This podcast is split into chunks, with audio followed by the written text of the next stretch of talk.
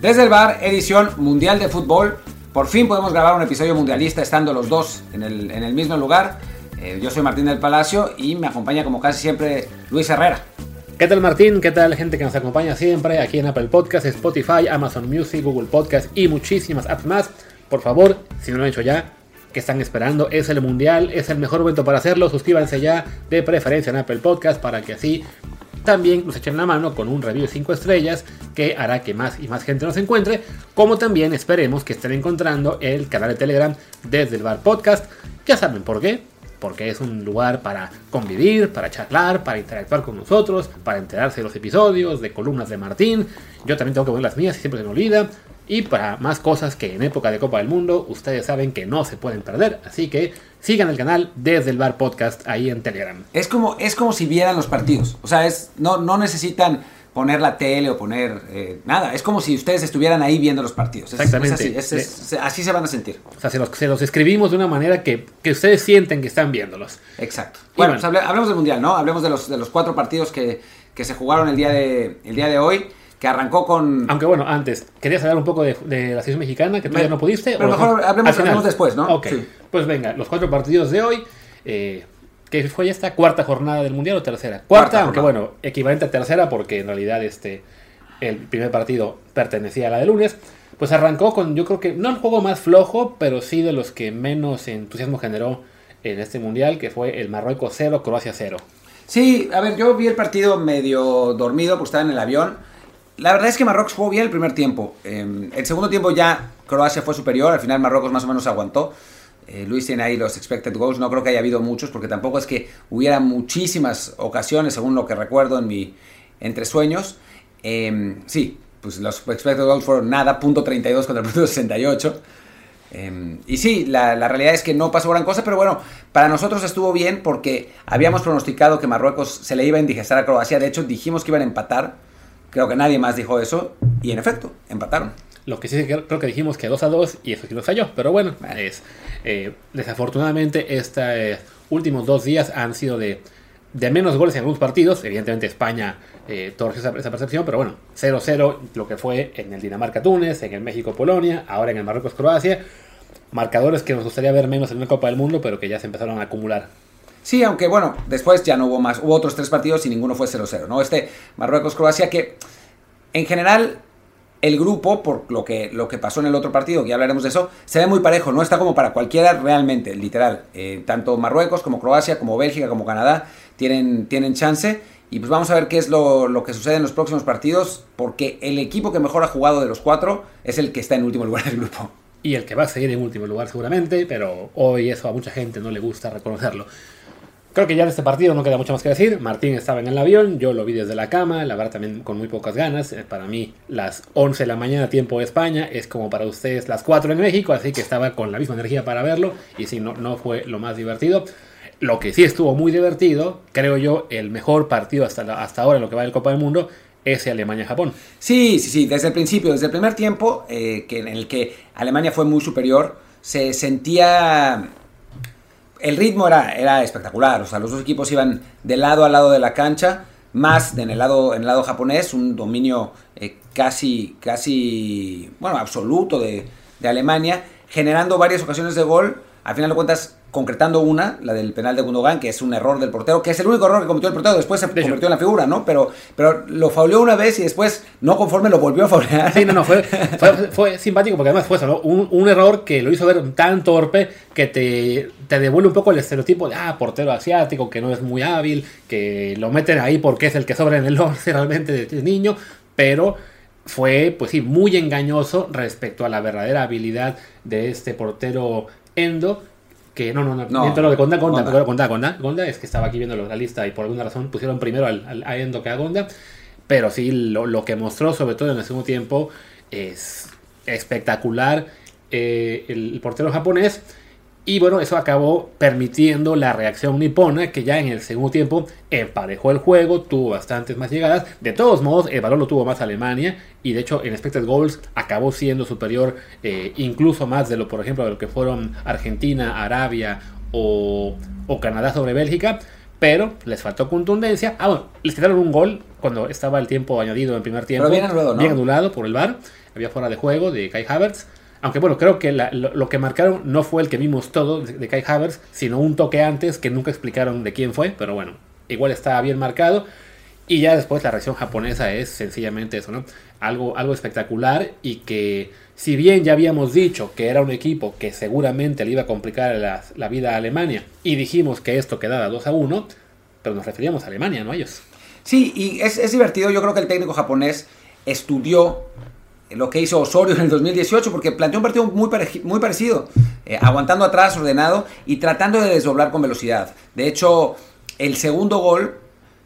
no es igual, obviamente, pero es parecido. Es, es por banda, pero es, es una escapada larga cuando los alemanes estaban eh, al frente completamente, con una realmente gran actuación de, de Asano, que se pues, ganó por velocidad y, y definió como los grandes a, a primer poste a, a Neuer, que de pronto Neuer además se come seguro el primer poste, que bueno, no es, no es realmente su culpa, pero el primero sí.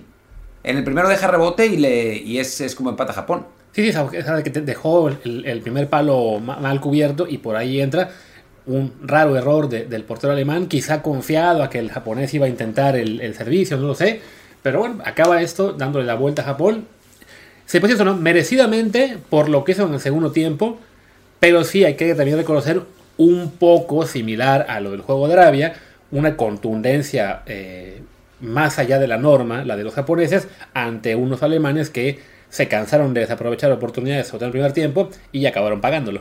Sí, aunque sí creo que el primer tiempo japonés es mejor que el primer tiempo árabe contra Argentina, ¿no? O sea, los, los árabes sí se pudieron haber llevado cuatro goles en el primer tiempo realmente. Japón sí seguía atacando más allá de, de eso, o sea, desdoblaba, tenía como un plan. Bueno, también los árabes tenían un plan, lo que pasa es que el, el plan de, de los sauditas era arriesgadísimo, claro, con esa línea súper alta que les salió, pero les podía haber salido pésimo y comerse ocho goles, ¿no? En, en este caso... creo que no fue para tanto, y bueno, gran resultado para Japón, y curioso lo de los asiáticos, ¿no? O sea, hemos tenido completamente los contrastes, Japón y Arabia ganándole a potencias, y los otros dos equipos, Irán y Qatar, Irán borrado, y Qatar, que debió ser borrado, nada más le metieron dos, pero le tendrían que haber metido cinco. Sí, aunque de hecho Irán, también, al menos por lo que fue expected goals, la diferencia no fue tanta como para el seis a dos, o sea, simplemente ahí fue Inglaterra el que no tuvo piedad y su contundencia estuvo de nuevo eh, por encima del promedio, ¿no? Sí, y después los imbéciles de Twitter jodiendo los huevos, pero bueno, en fin. ¿Qué eh, se le va a hacer? Pues cuando uno, así que cuando uno se avienta a, a, lo que, a lo que es hacer pronósticos, a veces nos vamos a equivocar. De los sesenta y cuatro pronósticos, evidentemente fallaremos algunos. Lo importante es que les podamos decir, bueno, qué esperamos ver en cada partido, y creo que en eso no hemos fallado. En general hemos acertado a... al desarrollo que va a tener cada juego, y evidentemente ya después, bueno, la, el que algún equipo falle más de algunas oportunidades, pues puede inclinar la balanza hacia otro lado, pero sí, de, de repente la gente se pone muy loca con que, ay, dijiste que iba a ganar uno y ganó otro. Bueno, pues sí, de un modo, si quieres me espero y no digo nada, y entonces ya, eh, pues no hablemos del fútbol, ¿no? Es lo que le dije a un mopetoy, que me dice, o sea, yo puse, puse el pronóstico de España-Costa Rica. España es amplísimo favorito, pero bueno, Costa Rica sorprendió en dos mil catorce, así que no hay que descartarlo. Me dice... algo así como cero iban cuatro, como si hubiera cagado. Y digo, güey, ¿qué? O sea, ¿qué parte de amplísimo favorito no entiendes? Ponte a hacer tu pronóstico y después ponte a romper los huevos si no. Ah, pero sí, bueno, ya como, como se darán cuenta, estoy un poco hasta la madre de los tuiteros que no tienen nada mejor que hacer que andar nada más eh, molestando. Estamos en una época en la que algunos trolls profesionales se dieron cuenta de que la mejor forma de destacar en Twitter es eso, ¿no? El hacerse los sabios, atacando a quien se equivocó en el pronóstico. Y claro, pues muchos de esos trollcitos también dicen, ay, pues vamos a echarle la mano para que sí, mi troll líder me pueda eh, saludar un día de estos. Sí, son, son francamente patéticos. Pero bueno, en fin. España-Costa Rica. Pasemos a España-Costa Rica, precisamente. siete a cero, la exhibición más completa que hemos visto en esta Copa del Mundo hasta ahora. Un marcador que no se veía, creo que desde dos mil diez, cuando Portugal le mete siete a cero también a Corea del Norte. Y después, bueno, había jugado un partido ya y luego otros dos en los cuales no hizo un solo gol. Así que a ver si España no, no está pecando de extremado optimismo en este momento, como se podrán imaginar los comentaristas, los tuiteros, a, hasta los fans que no tienen ninguna relación directa con España están absolutamente inmamables en este momento. Pero bueno, también el rival enfrente era Costa Rica, que era de los más débiles de toda la Copa del Mundo. Es verdad. Dicho esto, a mí me tocó narrar el partido y España jugó muy bien. Sí. O sea, realmente muy, muy bien. O sea, Costa Rica es un equipo viejo, es el... O sea, tenían... siete jugadores en el once titular que ya eran parte del equipo en dos mil catorce. No, no todos jugaron porque Brian Oviedo salió lesionado. Ya no me acuerdo si Francisco Calvo jugó el, el Mundial. Pero, pero eran parte ya en dos mil catorce. Y entonces, pues obviamente te encuentras con un, con, con un equipo tan veterano contra un equipo jovencísimo, eh, realmente muy, muy joven. No, no jugó dos mil catorce, ¿no? ¿no? Pero ya había jugado Copa Oro dos mil once y Copa América dos mil once, ¿no? Sí. Eh, Francisco Calvo. Ya era parte de ese equipo en, dos mil, en dos mil catorce. Entonces te encuentras a un equipo muy veterano que sí tuvo una gran actuación en dos mil catorce, pero bueno, eh, y a un equipo que es muy joven, muy dinámico, muy bueno técnicamente, y los, los costarricenses pues, no, no veían el balón, o sea, la, se la pasaban persiguiéndolos. Y los tres de arriba, eh, bueno, no los tres de arriba, el mejor fue Gavi. Sí. Punto. Gavi estuvo espectacular, pero también los tres de arriba, Olmo, partidazo, Ferran Torres, bien, y Asensio jugando de falso nueve, eh, participando mucho en, en, en el juego, también muy bien. Ojo, eh, te va a regañar Luis Enrique que él le dijo que nada de falso, que el nueve es un nueve, más allá de que le pida hacer cosas distintas a las que sean los otros nueve, ¿no? Pero sí, bueno, un, un español, espectacular los españoles, y por otro lado, pues sí, el equipo tico ya avejentado, muchos jugadores ya abajo de, abajo de nivel. El propio Keylor Navas no, no tuvo una buena actuación. No, se le notó la, la inactividad. Quizá la prensa costarricense debió insistir durante los últimos meses que no. ¿Cómo puede ser que juegue Keylor si no está jugando en el Paris Saint-Germain? Debieron por, haberlo sentado. Por honestidad se tendría que haber bajado y le tendría que haber dado el puesto, haber dado el puesto a alguien más, ¿no? Sí, no, tendría que jugar este señor, ¿cómo se llama? Esteban, Esteban Alvarado. Alvarado, que es un portero del Herediano. Él debió estar en este partido y a lo mejor se comían nada más seis. Por, o menos, ¿no? Menos. O sea, a mí sí me parece que... O Patrick Sequeira del Dávila del Lugo. Sí, y, y Sequeira... Lo que sí es que critican mucho a Luis Fernando Suárez, pero él sí hizo lo que nosotros queríamos que hiciera. Llevó a Sequeira, que tiene creo que veintidós, veintitrés años, eh, en lugar de... Ah, ah, ya sé. Perdón, se me cayó el teléfono, pero ya, no pasó nada. Eh, pero bueno, en fin. El caso es que... Que bueno, ya, ya nos distrajimos de todo porque se cayó el teléfono y o sea, eso, pero bueno. Mar, o sea, imagínense lo que son las, las pruebas de Martín, que se le cae el teléfono y lo, lo, lo sufrió peor que cuando México tenía el penal contra Ochoa, yo creo. En este no, hombre, no, eso, eso fue un gran sufrimiento. Pero bueno, en fin, el caso es que España ganó, se vuelve candidato, por supuesto, ya era, pero, pero demuestra la candidatura, sobre todo en un mundial en el que otros candidatos, como Alemania, como Argentina, contra rivales pues débiles, o sea, no débiles pues, pero pequeños, no, para nada fueron débiles ninguno de los dos, pero... no han podido dar el, dar el salto. Y el que sí, otro, otro de los disque más o menos candidatos, que era Bélgica, también se vio muy mal contra Canadá, hablemos de ese partido, pero sí ganó. Sí, una Bélgica, bueno, también un poco como es esta Costa Rica de la que hablábamos, como es también Croacia, de los equipos que se han avejentado, bueno, como es México también, hay que decirlo, sí. una, una base muy veterana que ya llevan muchos jugadores dos, tres copas del mundo, pues bueno, en este caso también se ven quizá sorprendidos por el buen trabajo canadiense, que dominó en general, me parece, este... tramos largos del partido, eh, general, los, los, los belgas tuvieron más, más posesión, pero porque básicamente se la pasaban tocando de un lado a otro, aunque así es como de hecho llega el gol, dieron como veinte toques, y de repente, ¿quién fue el que dio el pase? Alderweireld. Alderweireld, la... Ve, un, ve un pequeño hueco, que además fue curioso porque yo estaba viendo en esa jugada como el extremo izquierdo se estaba moviendo justo para buscar el pase filtrado, lo lanza Alderweireld, pero al que le llega es a Batshuayi, que fue como que ve al compañero y dice, no, quítate, quítate, que si no, no la meto yo. Y que, sí, bueno, además Batshuayi mide dos metros de, de alto y de ancho, así que mejor no meterse con él, y la define con un riflazo. Y bueno, y un Canadá que primero falló un penal a Alfonso Davies, después le quitaron otro penal, por una razón, o sea, yo dije en Twitter, y también me empezaron a romper los huevos por eso, que es increíble, que tenía que ver la jugada otra vez, porque no entendí exactamente... ¿Cómo man, man, marcaron fuera de lugar si la pelota viene de un rival? Sí. Pero no sé, tal vez hubo algo. Pero después hay otro penal que también les quitan, que ese es clarísimo y que no sé por qué no se, no se marca. Y pues sí, medio le roban a Canadá, esa es la, la realidad. Y además generaron un montón de opciones y no las metieron. No sé, a mí me dijeron que el VAR este, en este mundial era impecable, que estaba todo automatizado, no, que tenía la mejor tecnología. No, no digas esas cosas porque después la gente se las toma en serio. Eso es en los fueras del lugar. Ok, sí, sí. Pero bueno, en el caso de las, las faltas, las jugadas de criterio, bueno, pues todavía queda un margen de error que desafortunadamente para Canadá en este caso, pues jugó en contra de ellos. Pero claro, si sí les dieron un penal y lo fallaron, hay poco... poco de qué quejarse, pero bueno, y añade la, la nota canadiense a lo que es una tendencia que vemos en lo que es expected goals. Los cinco equipos que han tenido más expected goals en esta Copa del Mundo hasta ahora son Francia con cuatro punto veinte, metió cuatro, ganó, España tres punto ocho, metió siete, ganó, y después Alemania con tres punto cinco, Canadá con dos punto ocho y Argentina con dos punto dos, los tres perdieron.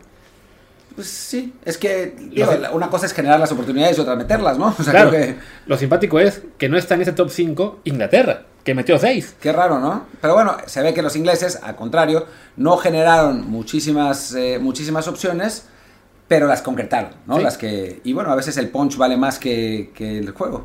Que se digan a la Pachuca, que sí ganó el campeonato hace unas, unas semanas, ¿no? Y si aquí veo la cifra, Inglaterra tuvo dos punto veinticuatro expected goals contra dos punto veintisiete de Argentina. Simplemente, bueno, eso, ¿no? Los, los ingleses, las que tuvieron, las metieron. Y equipos como Argentina, como, como Alemania, que fallaron o que no pudieron concretar las muchas oportunidades que generaban, pues lo acaban pagando. Pero por lo menos eso te da una, una idea de que tienen con qué recuperarse, ¿no?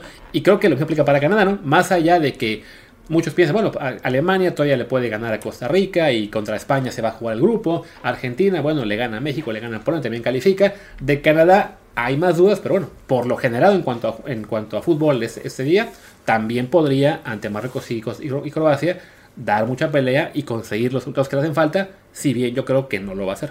El problema es que ya no puede dar pasos en falso, ¿no? O sea, otra, otra derrota contra Croacia, por ejemplo. Ya no, ¿cómo está el calendario del, de ese grupo? El calendario en ese grupo, vamos a ver, me parece que sí, es, es el que sigue es Bélgica contra, contra Croacia, ¿no? Vamos a ver. No, primero no. es Bélgica, Marruecos, y entonces es mismo ya Canadá, Croacia. Exacto, si Canadá no consigue vencer a Croacia, o más bien pierde, sí, pues ya se le acabó el, el Mundial. Aunque sea, aunque sea injusto, ¿no? Le tocaron los dos partidos más, más bravos de, de principio y pues...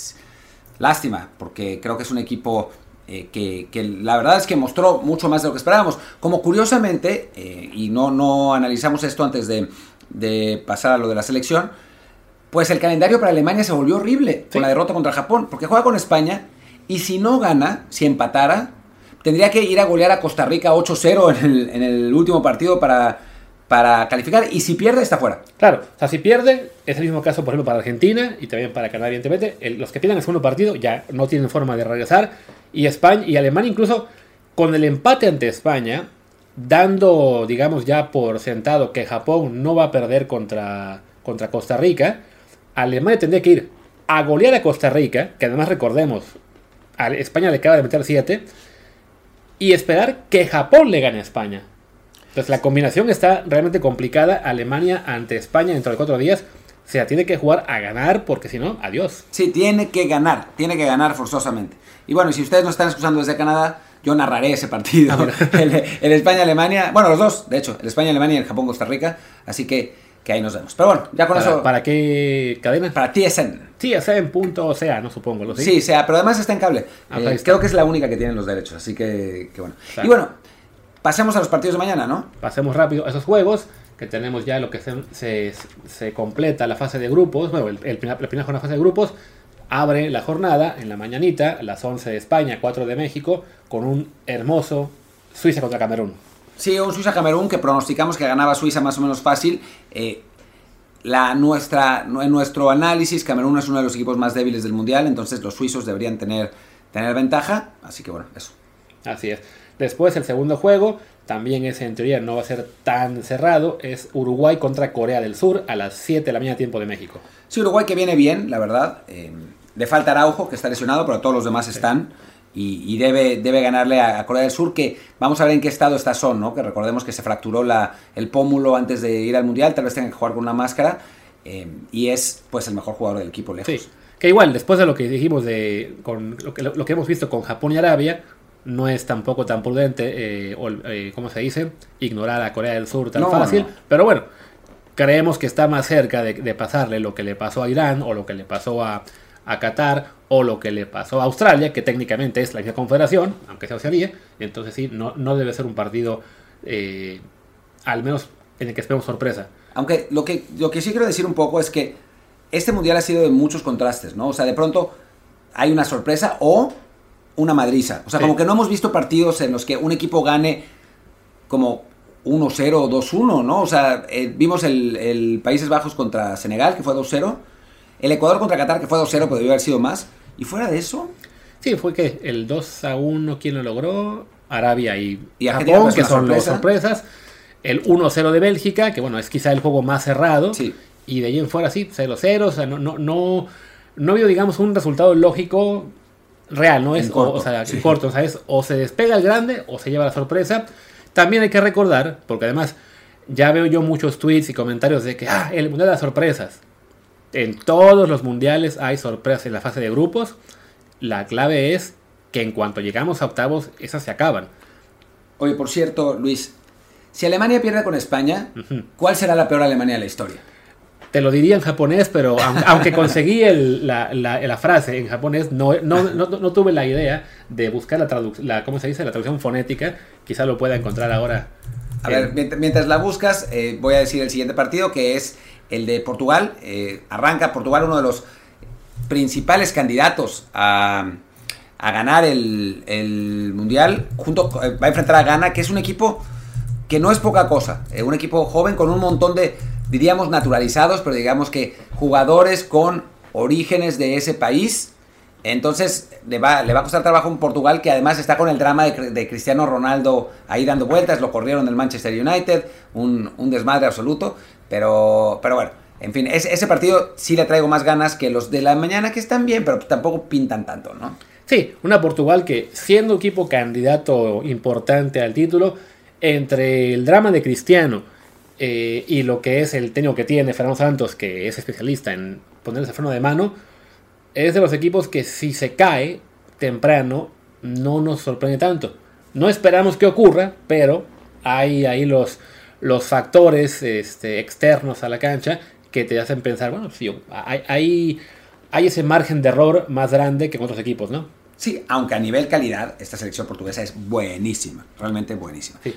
A ver, ya encontramos cómo se diría en este momento lo de Alemania, es Shiho Sayaku no Doitsu. Sí, aunque no pronuncias Shiho, sino Shiyo. Shiyo, Shiyo Sayaku no Doitsu. Es, ahí está, ahí lo que fue esta peor Alemania. Además, qué simpático, ¿no? Ahora va a hacer falta un mundial de cuarenta y ocho equipos para que Alemania pueda, pueda pasar fase de grupos. Y para que Italia califique. También, tanto que hablan de las potencias y de que los equipos asiáticos no tienen nada que hacer en la Copa del Mundo. Ah, bueno, que ahora ese mame se está trasladando a la CONCACAF. Porque como están acumulando resultados de que, bueno, en el mundial pasado no vino Estados Unidos, México perdió los últimos dos, también estaba Panamá y estaba, no creo que Costa Rica. Los últimos diez juegos de CONCACAF, una victoria, que fue de México, y un chingo de derrotas. Entonces ahora CONCACAF es la peor mierda posible. Ya, dejen que, que sigan chingando ya. Sí, ¿no? Eso sí, esa misma gente es la que dentro de un par de meses va a decir, uy, la M L S está a punto de ser top. Hay mucha gente que no, no se decide de qué lado debe estar. Como, bueno, como dirían, como dirían en, en un meme, creencias de gente pendeja. Pero bueno, en fin. Brasil contra Serbia, el mejor partido de la, de, de la jornada, a las siete de la noche para nosotros, doce de oh, la noche. ocho para nosotros. Porque ah, ocho para nosotros, perdón. Y eh, la una de la tarde, tiempo de México. Sí, partidazo es el, el Brasil contra Serbia, con un equipo brasileño que es el máximo candidato a ganar, y una Serbia que es un equipo jodido, complicado. Digo, digo eso y después va a acabar cinco cero, pero... pero buenos jugadores los, los serbios. Sí, sí, creo que es de los, los partidos en fase de grupos. Bueno, hemos dicho que en este sector en particular, el Serbia-Suiza es el juego decisivo, por el, al menos en las apuestas, son los equipos muy parejos, y se da por sentado que Brasil les gana a ambos, pero la verdad es que los dos tienen la calidad suficiente para al menos rascar un punto ante la verde amarela, y lograrlo, pues ya sería definitivamente un gran paso, eh, pensando en avanzar a la última ronda, bueno, a la siguiente ronda. Entonces, sí, para los serbios va a ser sin duda eh, un juego en el que se juegan el, la posibilidad de ya dejar encaminada su, su calificación si consiguen algo, ¿no? O sea, aunque sea un empate para Serbia, es como una victoria. Y bueno, ya terminando el análisis de, estas, eh, de esta jornada de mañana, pues hablemos dos minutos de la selección mexicana, del empate contra Polonia, un... un resultado que me parece justo, aunque México fue mejor.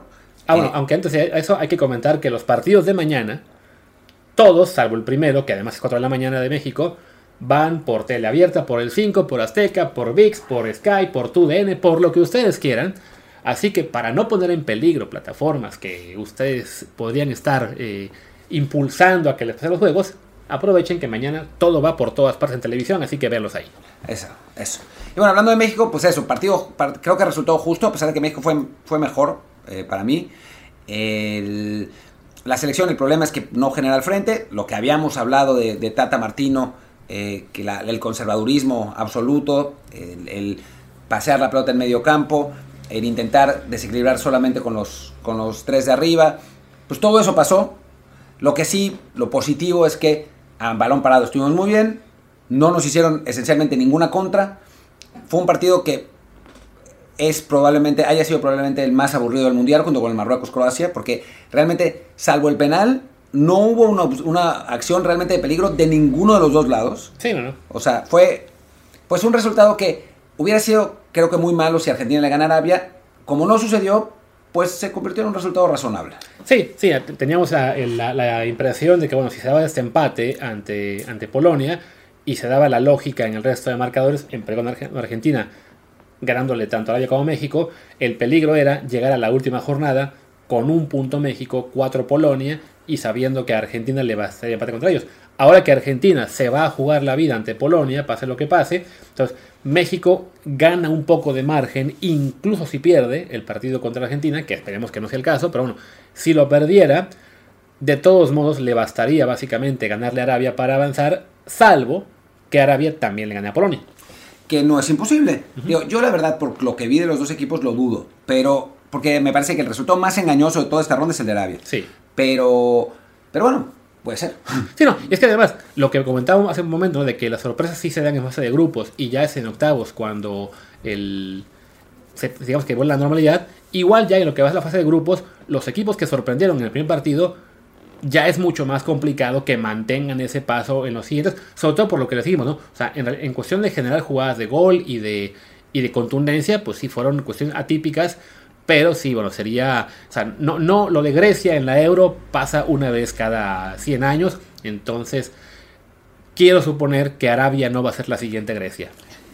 Pero por el contrario, yo sí creo que Japón es un equipo de verdad. O sí, sea, me, Japón, me sí. suena que es otra, ahí, ahí va por otro lado. Incluso Canadá creo que es, es mejor de lo que nosotros pensábamos. Sí veo complicado que le gane a Croacia. O uh-huh. sea, lo veo difícil. Pero, pero me parece que son equipos mucho más formados que el árabe, que su resultado fue un poco un albur. O sea, sí se podían haber llevado una canasta de goles si las circunstancias hubieran sido... O sea, si no hubiera habido V A R, claro, hubieran ido perdiendo tres cero el primer tiempo. Sí, definitivamente, ¿no? Entonces creo yo que eh, lo más factible es que, sí, que contra Polonia sea un partido aburridísimo también, como el México-Polonia, pero creo que ahí sí la, la calidad individual de todos modos está del lado polaco. Y les recuerdo, ¿no?, nos basta con que empaten. De hecho, que empaten sería mejor, lo ideal. Entonces, si quedan cero cero es, es perfecto. Y claro, si le conseguimos sacar también el punto a Argentina, tendremos ya muy encaminado, encaminado el pase a la siguiente ronda, siempre y cuando después no la cajeteemos ante Arabia. Pero bueno, estamos avanzando demasiado. Creo yo que, bueno, para este partido contra Argentina, igual hablaremos seguramente mañana. Seguro. Ya, ya habrá más señas de la alineación. Yo veo muy, muy necesario un cambio y quizá dos. A ver, yo creo que hay que cambiar el nueve. Sí. O sea, eso, eso está claro. Lo, lo, lo predijimos... En la, en la previa les dije aquí en el programa exactamente lo que iba a pasar en el partido de ayer, que no le iba a tocar, que lo iban a sacar en su tiempo. Me equivoqué en el minuto, porque dije, no, máximo en el sesenta, y duró un poquito más. Pero ustedes ya vieron lo que es eh, el... Pues que Henry Martín no está para pelear en una Copa del Mundo, y ante Argentina mucho menos. Salvo que digas que Lisandro ahí, bueno, se pueden dar un... Sí, pero de, no, de tamaño. Un toque. Lo que sí creo yo es que el que va a jugar en su lugar... es Funes Mori. Es posible. Y Raúl de cambio. Y Raúl de cambio, es posible. Eh, creo que, creo que va... que más o menos guardó a dos jugadores para el partido contra Argentina. Uno es Funes Mori, uh-huh, y el segundo es Guardado. Ah, ok. Yo tenía otra, otra, otra idea, pero sí, Guardado por Herrera. Guardado por Edson. Por Edson.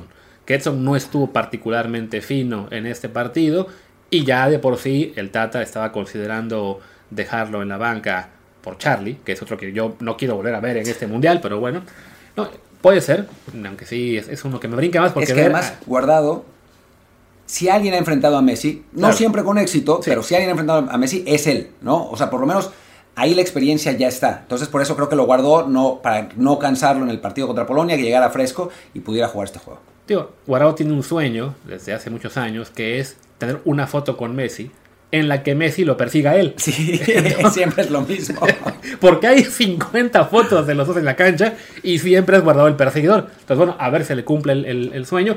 De todos modos, a mí me daría un poco de miedo un centro del campo con Guardado y Herrera, sí, más Luis Chávez. Pobre Luis Chávez va a acabar muerto en ese partido. Entonces, ahí tengo la duda. Yo el otro, el otro, el otro puesto en el que me pensaría mucho, si fuera el Tata, la idea de hacer un cambio, es el lateral derecho.